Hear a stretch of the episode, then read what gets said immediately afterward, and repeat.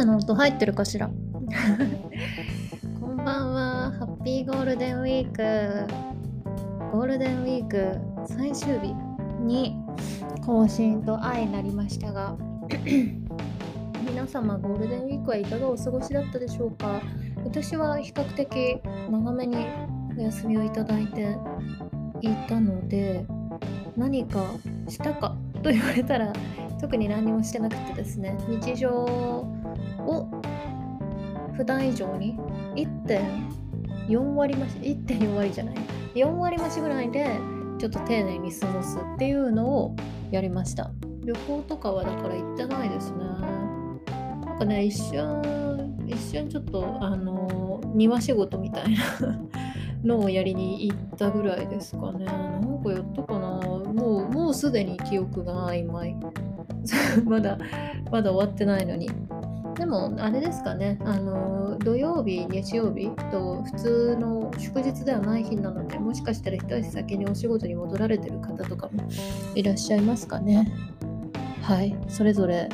なんかこうゴールデンウィークって結構休み取れるか取れないか長めにこう休めるか休めないかっていうのってだいぶそれぞれだったりするじゃないですか。なぜかねあの土日祝休みの人が大多数であるという前提であのテレビのニュースとかネットのネットはどうだかわかんないですけど、テレビのニュースとかは、こう、行楽シーズン、ゴールデンウィークなんたらかんたらみたいなね、企画をテレビで組んでやってますけど、毎回ね、あの、平日休みの人とかからすると、これはどしがたいほどの怒りを覚えるこう企画なのではないかと 勝手に思ってますけどね。あの、私がまでこう経験した職種とかだと、割と土日祝固定で休みだったりとかしたんですけどあのこ間ゴールデンウィークって結構飛び地的に休みになっちゃったりする時あるじゃないですか。祝日繰り日程繰りのこう都合で。あのその間のスポット的にこう休んで有給つなげて9連休とかにする人っているじゃないですかあれはいつでもやったことないですねあの祝日繰りが悪い年とかも私が大人になってからもありましたけどそういう時は涙を飲んで出社してましたけどね。なんかもともとねあの休みがそんなにこう取りやすい取りにくい、うん、あの休みがそんなに多い職種に就いたことがなくってですね。なんかねきっと製造業とかいわゆるメーカーとかの人とかはなんとなく休みが長いイメージありますけどなんか結局あの何て言うんだろう。こう私の学生時代のこうしょっぱい考えですけどこういや何ですか？あのねこうエッセンシャルワーカーじゃないですけど重要なこうインフラ寄りの業界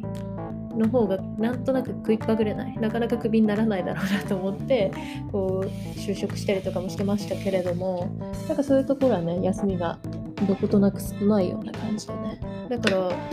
何がつまり言いたいかというと今年初めて結構がっつりゴールデンウィーク休んだ感じがいたしました。でもねゴールデンウィークってどうしてもあのあれじゃないですか。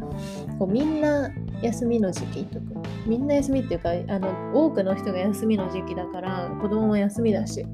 あの旅行代金とかすごい高いじゃないですか。だからわざわざねあのこの時期に行ってやる義理もなかろうと思ってあの私はどこにも行かずこう日常の日常をプラスアルファ丁寧に送るような心持ちで過ごしてました。で代わりにですねなんとなくこうちょっと行きたくて行けてなかった美味しいお店みたいなのをこうちまちまとこう回るような感じで、まあ、それはそれで結構豊かな休日だったように感じます。そう感じます。でですね、じゃああの、ちょっと気になってる人もいっぱいいると思うんですけど、いっぱいいっぱいはいないか。そんなに聞いてないもんね、みんなね。こう割と身内プラスアルファみたいな感じでやってるラジオですので、そんなに気にしてる人もいるかわかんないですけど、過去のあの数回のこう放送数回の配信をいくつか下げてます。でいくつか下げてる理由はなぜかって言ったらちょっと特定が怖くなっちゃったから 特定が怖くなっちゃったから、まあ、特定が怖くてねこんなボイスブログなんて上げてられるかっていう話なんですけど、まあ、ちょっとねあの今今一度こう自分のねコンプライアンスコンプライアンス面をこう考え直そうかなという意図で一旦下げてます。削除したわけではないのでもしかしたらあの回数が積み上がってきたタイミングでしれっとこう戻すようなことがあるかもしれませんがはい。一旦下げさせていただいております。で結構結構でもないかなんか割とキャッチーな内容だったのでこうちょくちょくとこう反響をねあのいただいたりとかもしましたけれどもまあ人っていろんなことを考えますね。なんか私もあのそうですね。だいぶ昔の話なので割とうんこう日常に埋没してたりとかして久々にこう自分の価値観であったりとかを棚卸ししたので改めてこう自分で言葉で置き置き換えることによってこう驚いたりとか そうだそういえばその時こんなこと考えてたねみたいな新鮮な驚きがあったりとかですね。なのでこう初めてそういう話そういう世界を知った方からすると驚きが多かったりとか理解できないところが大きかったりとかっていう話なのかもしれないと思いますけどね。まああの幸い効果不効果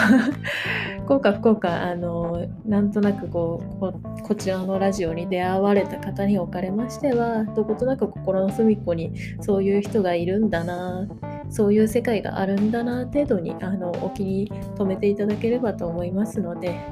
はい。まあ誤解でなければですよ。誤解ででしたらね無理して聞くこともございませんので引き続きどうぞ引き続きどうぞ。まあ、あの、このまま聞かれ、このまま聞き続けたい、なんとなく興味が続いているという方におかれましては、引き続きどうぞよろしくお願いいたしますということでございます。うん、でもね、なんかいろいろな人のいろんな意見みたいなの聞けて結構面白かったです。うん。いろんな人いるからね私含めて。まあであの割ともしかしたらね私はなんとなくこうユニーク寄りの自分はもしかしたらユニークなのではって思ってる節もありますけどまあみんながみんなきっとあのオンリーワンでユニークですのでね。あの皆さんは皆さんのことも侵害したくないですしどうか私のことも侵害しないでお願いしますねという気持ちで日々生きているところでございます。なんとなくしんみりしたスタートになりましたが今回のタイトルは今回のタイトルはあこれね。二次創作セラピーです。ういうい危うい。二次創作セラピーどうぞ。本編の方よろしくお願いいたします。じゃあ行きます。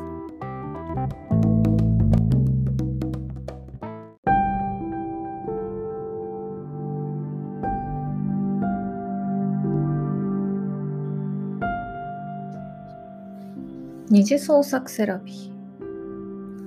二次創作まずこう縁深い人と縁遠い人とかなり両極な概念だと思いますけれどもまず二次創作って何かっていうと 世にあるこう漫画であったりとか映画であったりとかっていうこうコンテンツに対してこう、まあ、こうであったらいいのにとかこういう風なこう関係性を作中見出してから本当はこうさあの原作では描かれてないけどこうなのではないかっていうまあ、想像のこうよあの作中の余白の部分に対してこう図を書き込むというかそういったなんか解釈を拡張するような行為だと思っています。中には漫画を描く人絵を描く人小説を書く人まあ講義で言えばあの私さっき解釈を拡張することあの作中の世界観を拡張することだと思ってるので講義で言えばそういったあのそうあのがっつり創作ではなくこう SNS の投稿とかなんかこことここの関係すごいよみたいなことから端緒を発する SNS の投稿とかもあの大きな目で見たら二次創作なのではないかなと思っています。はいこれが二次創作ですね。あの一次創作、一時的なコンテンツの創作に対して二次的にこう解釈を加えていく。そういった創作活動だということで二次創作だと思っています。私の理解です。あのもしかしたら Wikipedia だったりとか Pixiv 大辞典だったりとかっていうのはこう異なるこう意味を提供しているかもしれませんね。なんとなく私はそう思っています。で、あのセラピー。セラピーってあのセラピーも、まあ、大体こう想像つきますかね。なんか日本だとあんまりそこまでのね、あの馴染みのないような感じがしますけど、いわゆる治療とか療法とか、であの特にあの薬とかあの手術とかああいう西洋医学系的なあのものによらないようなあのこう治療法みたいなことをセラピーって言ってますね。まあ、あの一番近しいあのご理解としてはあのあれですかね心理的な心理療法的なことによくセラピーって使いますね。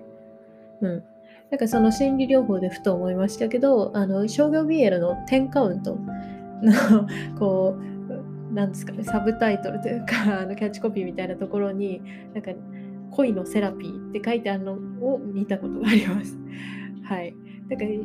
あれもね、こう専門職の人からするとなかなかちょっと考えさせられる漫画なのではないかなと 思ってますけど。テンカウント自体は私は結構好きですね。あのめっちゃなんか好きですね。好き好きでしたね。なんか宝井理人さんの絵が結構好きであの楽しく読んでいた記憶がございます。なんか最終巻だけ記憶がないですけど 終わってほしくなかったんですかね 最終回直前までの記憶はあります しょうもない。なんて頼りない記憶力なんだこの前回までね、あの自分の記憶を棚卸ししてお話しするっていうのをやってたんですけどね。で、なんか、その、それに基づいて、乗っ取って言えば、私今までのその、今もか、もう非公開しちゃってますけど、前回、前々回、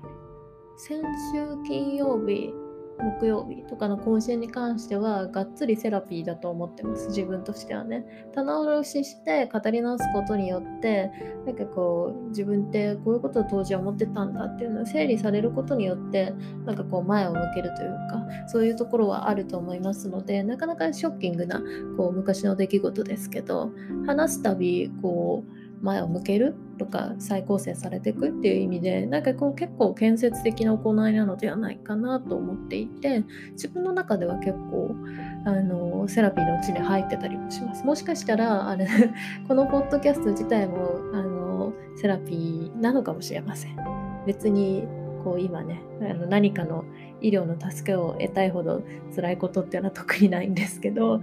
なんか結構あのこういうまとまった時間とって自分の考えを話してっていうのは癒しのようになってる気がします。ですのでこうもし聞かれてる方で ご興味ありましたらポッドキャストぜひやっていただきたい。そして私にあの解説しましたって送っといてもらえますか？聞きますので。本題からずれちゃった。あの二次創作セラピーっていうのは要するに私はそういう意味であの二次創作をちまちまやってた時期があるんですね。あのちまちまやってた時期に結構それがすごいあの、まあ、モチベーションというかなんかこう心が癒されるような心持ちでやっていたんですね。なんかあのもしかしたらこう私のこの喋り方であったりとか このラジオのスタンスであったりとかっていうところから察されてるかもしれませんが私あまりあのこう密な交流っていうのは得意ではないんですね。あの人と。だから仲仲良くするの仲良くしたいと思ってるんですけど結構仲良くしまくるのしまくる？人それぞれですね。あんまりこれちょっと得意ではなくてですね。なので二次創作やってる時とかもあの自分が書いたものをひたすらこうダダダダダダダダダダって載せてなんかこう誰かにこう刺さってる誰かに届いてるっていうのを確認してあ誰かに届いたんだっていうのを確認するだけっていう存在だったんですけど 怖いですね。ちょっと気持ち悪いなって思いますけど。なんかそういうスタンスやってたんですけどそれだけでもかなりこう癒されてたんですね。まあさっき二次創作って言いましたけど二次創作に限らずですね。あの一次創作とかもちょろっとだけやったりとかもしてました。でもそれってすごいあの元気出るんですよ。なぜか。あの前回の放送で「まあ、歪みか切った認識」っていうタイトルであの配信させていただいてますけれども自分がなあの過去の出来事に起因して価値観がちょっとこう変わってしまったユニークになってしまったっていうのはあの理解してるつもりでいたんですよ。ただなんかその一般的にはこう認めがたかったりとか一般的ではないとされている価値観でもあると思ってたので、まあ、結構そのそれをこう侵害されようないような形でこうアウトプットするっていうのがとても難しいと感じた時期があったんですね。なんかその人あの異性に対する認識がこうずれたっていう話なのでなんかそれをもとにじゃあそれをこう心情にしてじゃあ恋愛しましょうってなったらとんでもないことになるじゃないですかね、あのちょっと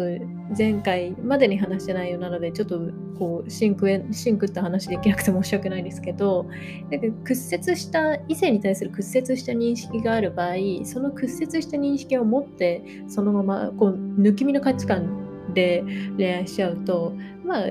お互いに幸せにならないですよね絶対に。でも自分の中にあるそういうちょっと認めがたいあの認められがたいこう心情であったりとか認識っていうのはずっと心の中に起き続けることっていうのが難しかったんですよ。なのにだななのなので なので歪んだ認識を書き捨てる場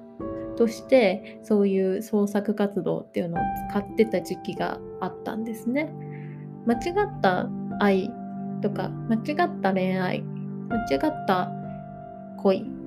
で傷ついた心っていうのは間違ったこうものを傷つけることで正し傷つけることだったりとか正しい愛を崇拝することでしか埋まらないって思った時期ももちろんあったんですよ。うん、だからこう例えばそういう自分にこうちょっと、まあ、トラウマではないですけれども自分に歪みを与えた体験に出てくる男性と似たような男性を探して なんかそういう人を断罪するようなことでこう癒されようとするっていうこともしたことはあるんですけれどもまあなかなかそうも単純ではないですよね。やっぱ傷つけ相手をこう傷つけたり自分が傷ついたりする機会を増やすことにもなってしまうのでなのでなんかこうあんまりこう得策ではないんだなっていうのは途中でちょっと気づき出したわけですよね。なんかこう まあ、要するにこう女性蔑視的な男性と関わってその人を断罪することでなんかこうなんですかねこう留飲を下げようと思った時期っていうのがあったんですけれども、まあ、それは別にこう無駄に傷つくばっかりですし相手もなんか別になんかそれって差別的だよねって言っても伝わらないことの方が全然多いんですよ断罪したつもりになっても。だから取ろう取ろう感もありますし向こうも向こうでよくわかんない理由でなんか一方的に怒られたなみたいな気持ちに多分なるんだと思うのでだから全然あのウィンウィンですらないウィンウィンっていうかそう私だけが得をするっていうわけでもないしただただこうお互いに損をするっていう感じだったのでじゃあどうしようって考えた時になんかその歪んだ認知を書き捨てるっていう行為を始めたわけですね。あので最初はハテナブログとかだったと思うんですよ。あの本当にあったこととか書いてたんですけどなんかそうではなくってもっと抽象化しようと思ったんですよ。もっとなんか価値があるなんかそういうこう泥まみれの現実みたいなものを書くよりは なんかその高度にこう高度にっていうか写生して抽象化してであの何かのこう綺麗なものに置き換えることによってこう価値を出した方がいいのかなって思ったことがあったんですね。なのでなんかその自分が考える正しくないもの間違ってるもの無理解断絶みたいなものをこう美しい事物美しい人物だったりとか美しい物事にこう置き換えて配置するとなんか途端に価値を持ち出すんですよ。なんか途端になんかこう背徳的でいいみたいな 背徳的でいいしなんか綺麗で絶望的でいいみたいな評価を途端にもらえるようになるんですよ。なんです なんでしょうね。なんかそれはすごい書いてる自分もよくわからないんですけどなんかその今まであったすごいきつい出来事とかを登場人物を自分じゃなくしたりとかとかあとはあの自分が実際に受けてなくても想像しうるすごい悲しくて辛いことっていうのを美しいものに置き換えると途端にこうなんかレスポンスをもらえたりするわけですよ。だそれを見てたらなんかこう急に自分が受けたこう嫌なことだったりとかこう自分が受けた辛いことだったりとか自分の呪わしいと思うものっていうのがこう呪わしいと思う気持ちであったりとかっていうのもあれ？これめっちゃ実は価値あるんじゃない？っていうふうに思うようになったんですよ。だからなんかその文章じゃなくてもいいですよ。絵でもいいと思うんですけどなんかこうきついことがあった時に何かにこう消化する文章であったり絵であったり何でも構わないですけどその経験をもとに消化をする。あの何かにこうアウトプットを変えるっていうのはすごいいい習慣な気がしたんですねその初めてそういった創作みたいなのを始めた時に。なんかこれがもし自分の苦痛に基づかないものただ楽しいものをこう垂れ流すとか 垂れ流すじゃないですね全然いいことなんですけど楽しいものをこう楽しいと思うものを祈りのように楽しくいいような形でアウトプットするっていうのだと得られなかった安寧だと思うんですよ。なんかすごい嫌なこととか言われたりとかすごい自分が嫌なことを言ったりとか自分がすごい醜い感情を持ったりとかっていうのも全然ありますけどなんかそれそういうこともちゃんと肯定されるような気持ちになったんですね。うん。だから、すごい、こう、あの、恋愛で受けた傷は恋愛で埋めましょうとか、恋愛で受けた傷は恋愛じゃなきゃ救えないとか、埋められないとか、っていう風に人は思いがちなんですけど、違うんじゃないってそれだけ気づいたんですよ。恋愛で受けた傷は、なんか恋愛で受けた傷はこう創作で埋めた方がいいと思う なんかそういうで私だから今まであの結構な数のこう文章ほんと下手くそなやつとかもですけどとか自分のかなんか自分のそういうのが乗りすぎてる。価値観がの乗りまくってるので確実に好みが分かれると思うんですけど。そう。なんかそれもうん。すごい今読み直してみてもあここの時こういうこと考えてたんだなっていうのが分かっていい感じなんですね。なんかすぐ忘れちゃうんですよ。なんかそういう文章とかこれこういうラジオとかがないとその時々自分が何考えてたとかっていうのもすぐ忘れちゃいますし私なんか学校のそういう修学旅行とかの記憶 とかも全然なくって昔のことってかなりすぐ忘れちゃうんですよね。でもなんかそのその辛い記憶とかをそのまま記録に残しておくのってやっぱり見るたび嫌な気持ちになると思うのでなんか消化したアウトプットだけをログとして残しておくっていうのはすごいなんかこうそういう意味でもすごいセラピーになったなという話でございます。うんねだからなんかピク pixiv と pixiv もそんなメインでは使ってないですけどなんか個人サイトとか pixiv とか使ってて地層のようになっててですねその当時当時でなんかこう見てたりするとああこのセリフが使いたかったのだねとか。ああこういう男性が描きたかったのだねとか。なんかそういうこう思い出すところがあって面白いですね。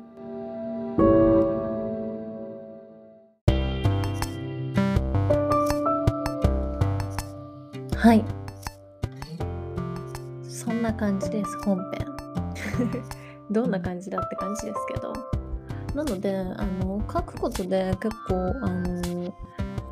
まあ、こんなことのためにね二次創作 N 次創作1まあ一次創作は使っていいのかもしれないですけど、まあ、そんなことのために創作活動してるのってどう？みたいな意見もねありそうなところではあるんですけどでもあの間違いなく自分の中ではポジティブな動機でやっていたところではあるのですごくあのやってる時はかなり元気ですね。二次創作一次創作。ゼロゼロ時 ゼロ時があるか分かんないですけどなんかそういう文章を書いてる時はかなり元気です。だし、あの書いてるうちに結構元気になります。あの書き始めが不元気でも。よし、じゃあ書き始めるかって思うと。なんかかなりこう集中するんですよね。だからセラピーにも結構いろいろあるみたいで、私編み物とかも結構好きなんですけど、編み物もこう、なんすかね、こう今ある糸とか編み目とかにかなり集中して、こう先のことあんま考えない。まあもちろん完成図とかがね編み図があるから思い浮かべてるところではあるんですけれどもはいここで同案ではい次で編むために次でこういう編み方をするために今何個か積んでとかっていう風にかなりこうその場その場での判断を強いられるところではあるのでなので、あの、目の前のことに集中できるっていう意味でなんかマインドフルネス的な効果があるんだそうです。編み物とかレースとか。編む物私あの癒されたい時とかによくこう鍵鍵針だけこう取ってきて糸を取ってきてこうねじねじって編んだりとかするんですけどなんかそれと似た効果がありますあの文章を書くと。やっぱりあの何十創作に限らず。であの文章って書くとき割とあの、まあ、設計とか考えてね起承転結は少なくとも考えてから書き始める人が多いと思うんですけどただあの細かいところまではプロットでは決めないですよねなのでこう実際書き始めてきてあれ違うこう書いてきしてとかってやるのがすごくそういう意味では自分の中ではねあのこう瞑想的であるというか マインドフルネス的であるというかそういうところもあるのであの集中できなくなる時とかもありますけれどもでそれはあの余裕がない時っていうことなのでなんかそういった意味ですごく自分に集中する他人のことを考えないで自分に集中する時間っていうのが持てるような心持ちですごくあの癒されておりました。今もね あの今は別にセラピー求めてるわけではないですけどあの初めてそういう意味でなく二次創作するの久しぶりかもしれないですね今は。もうね今の漫画アニメはいっぱいありすぎちゃってどういうところから入ればいいんだろうっていうのもだしあの質のいいねそういうアウトプットとかも溢れてますのでいろんなところで発信できるようになってますし自分が書く必要ってあるのかなと思って二の足踏むシーンとかもあるんですけれどもまあだとしてもね自分が自分が書きたいものを 書く自分が読みたいものを書くっていう気持ちでこうまたねなんとなくいろんなものにこうトライしていきたいなと思っている所存でございます。どうですかね。なんかあらゆるのあらゆる過去の投稿を今一旦こうねあのインビジブルにしちゃってるので自分がどういうノリでこう配信してたかっていうのをもうこのものの1週間でね忘れつつあるんですけれども どうですか？こんな感じでしたっけ？何かこう感想であったりとかご意見であったりとかっていうのがありましたらあの Spotify の方は下の方のねあの直接こう送れるっていう機能がございますのでぜひあのこっそりとね私に 感想とかを教えていただけると大変嬉しいです。あの送っていただければ2の方法でご返信とかもねしたりとかもしますので 返信が欲しい場合は返信の方法も言ってくださいね。はい。ということで本日は以上になります。ご清聴ありがとうございました。